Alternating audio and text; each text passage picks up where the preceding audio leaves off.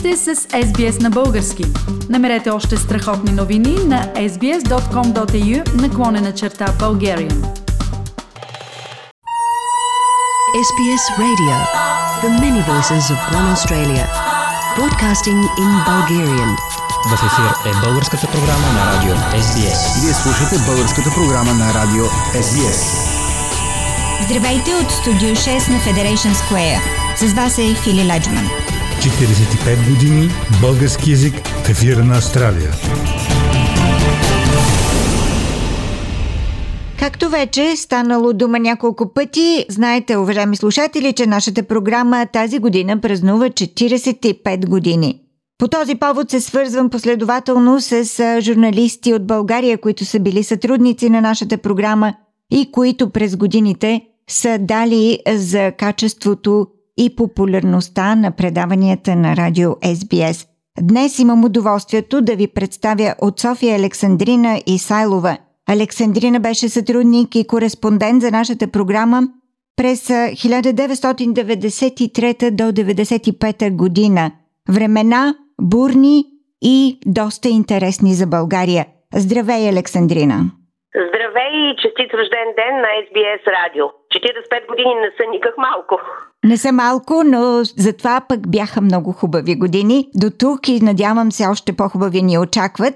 Александрина, искам да припомня на нашите слушатели, че през 1993, когато започнахме да работим с теб, ти беше много популярен и известен български телевизионен журналист и водещ на телевизионна програма. Но прие поканата ми да работиш за радиопредаване. Трудно ли беше да превключиш от телевизия на радио? Никак не ми беше трудно, още повече, че водеща в Австралия на това предаване беше ти.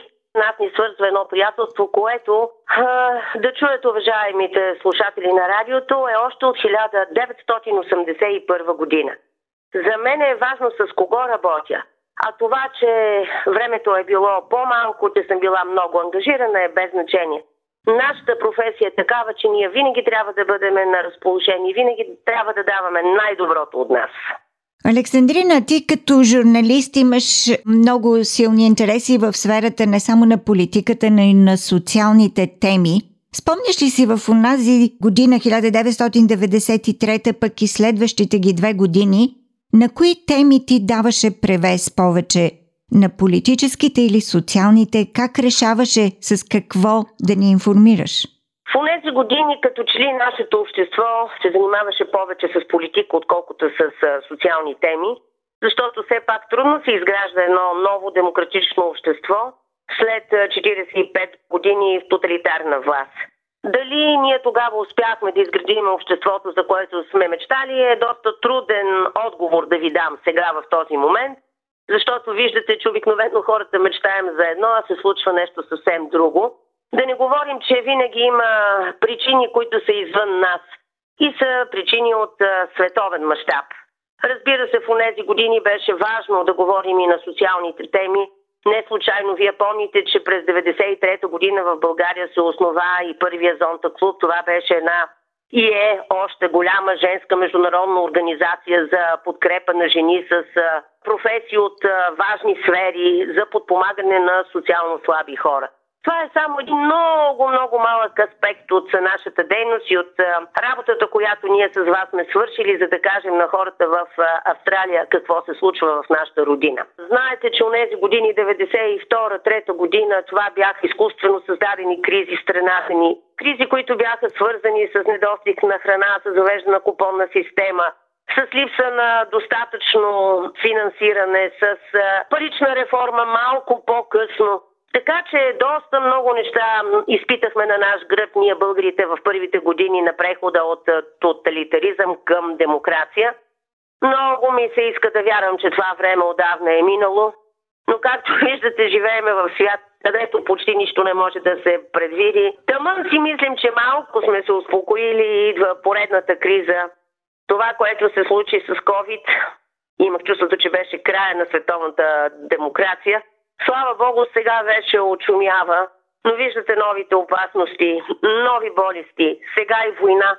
Всичкото това е фактори, които ни карат да се замислим повече, да можем да отсяваме добрите от лошите новини, да живеем по-човечно и по-добре, защото ако спасиш един човек до себе си, значи си свършил много работа. Така и с новините. Няма маловажна новина. Ако една новина е помогнала дори и само на един човек, значи си е струвало да бъде казана. И тук е ролята на радиото, на телевизията, на медиите. Информацията, важната информация. Тази, която ни кара да живеем по-добре и по-човечно. Говорим за информация във всички сфери на живота ни, но Александрина, аз знам, че сега ти се занимаваш с една по-различна сфера на информацията. Ти премина от журнализъм в сферата на продуцентската дейност. Също така ти си директор на Международния франкофонски фестивал Солей. Занимаваш се също така с изкуство, собственик си на галерия в София. Как всичко това, което вършиш сега, се ползва от твоя опит и знания като журналист? Може би нямаше да направя нищо от това, което върша в момента, ако не бях почнала през 80-та година работата си в Българска национална телевизия. 14 години съм била щатен работник в БНТ, след това 7 години външен продуцент на телевизионни рубрики, предавания, документални филми. През всичкото това време обаче аз бях наясно със себе си и знаех, че това, което искам да правя, е проекти в културната сфера.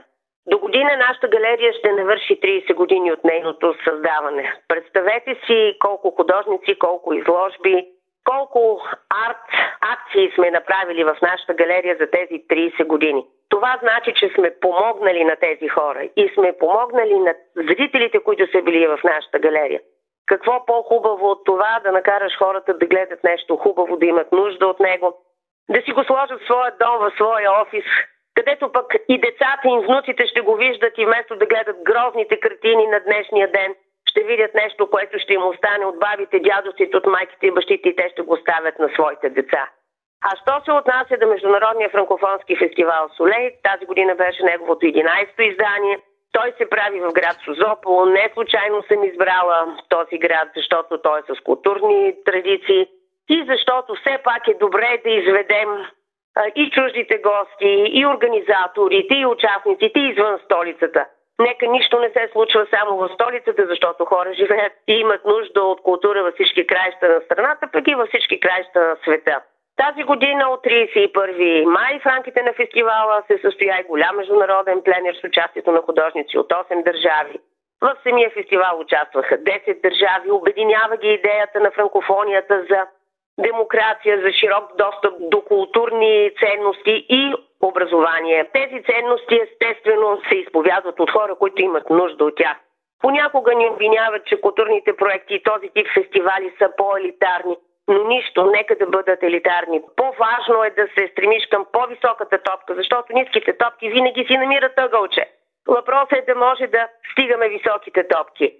Александрина, по повод на твоята разнообразна дейност в различни сфери, искам да те върна към една твоя препоръка, която през 1995 ти ми даде кой да наследи твоята кореспондентска работа в радио SBS. И препоръката беше за Милен Цветков, също много популярен, много обичан български журналист – с много силна репутация на човек, който отстоява правдата. За съжаление, Милен не е вече между нас. Една нелепа автомобилна катастрофа отне живота му преди две години, но ще те помоля като човек, който лично го е познавал, да коментираш неговите журналистически качества, защото с тези качества той допринесе и за качеството на нашата програма. Много ми е мъчно за Милен Цветков. Ние се познаваме още от неговите първи стъпки в телевизията. Той беше момче за всичко в популярното по тези години предаване Кулко в националната телевизия. Ние бяхме стая до стая. Аз го срещах всеки ден и знаех, че от него ще излезе топ журналист, както казваме ние.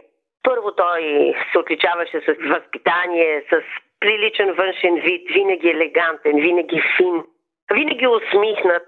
Човек, който беше завършил дефектология в Софийския университет Климент Охридски, една изключително важна специалност, Особено в днешния ден, когато всеки говори каквото си иска и както си иска, без да се съобразява с качеството на речта и с правилното изговаряне на думите. Това, което ме заплени в него беше именно правилното говорене на български язик. Разбира се, нямаше как да остане скрит той в аглите на телевизията. Веднага си намери мястото и като водеш, смени много телевизии, много предавания. В един определен момент той не се вписваше дори в конюнктурата на отделни телевизии и предавания. Беше останал няколко години без работа, но въпреки всичко, пак казвам, таланта не може да бъде оставен скрит. Милен Цветков липсва на всичките си колеги, липсва и на нас, приятелите му. Нелепа смърт и, за съжаление ще кажа, все още несправедливо издадена присъда на този, който причини неговата смърт.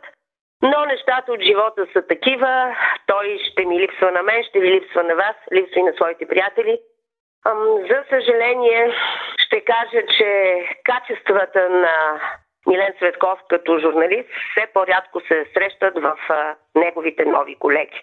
Интересен финал на това представене на Милен Цветков. Уважаеми слушатели, разговарях с Александрина Исайлова, кореспондент за българската програма на радио SBS в периода 1993-95. Александрина говори също така и нейните спомени за Милен Цветков, който пое щафетата от нея и работи за нашата програма в периода 1996-98 година. Александрина, много благодаря за това участие и успех във всички начинания.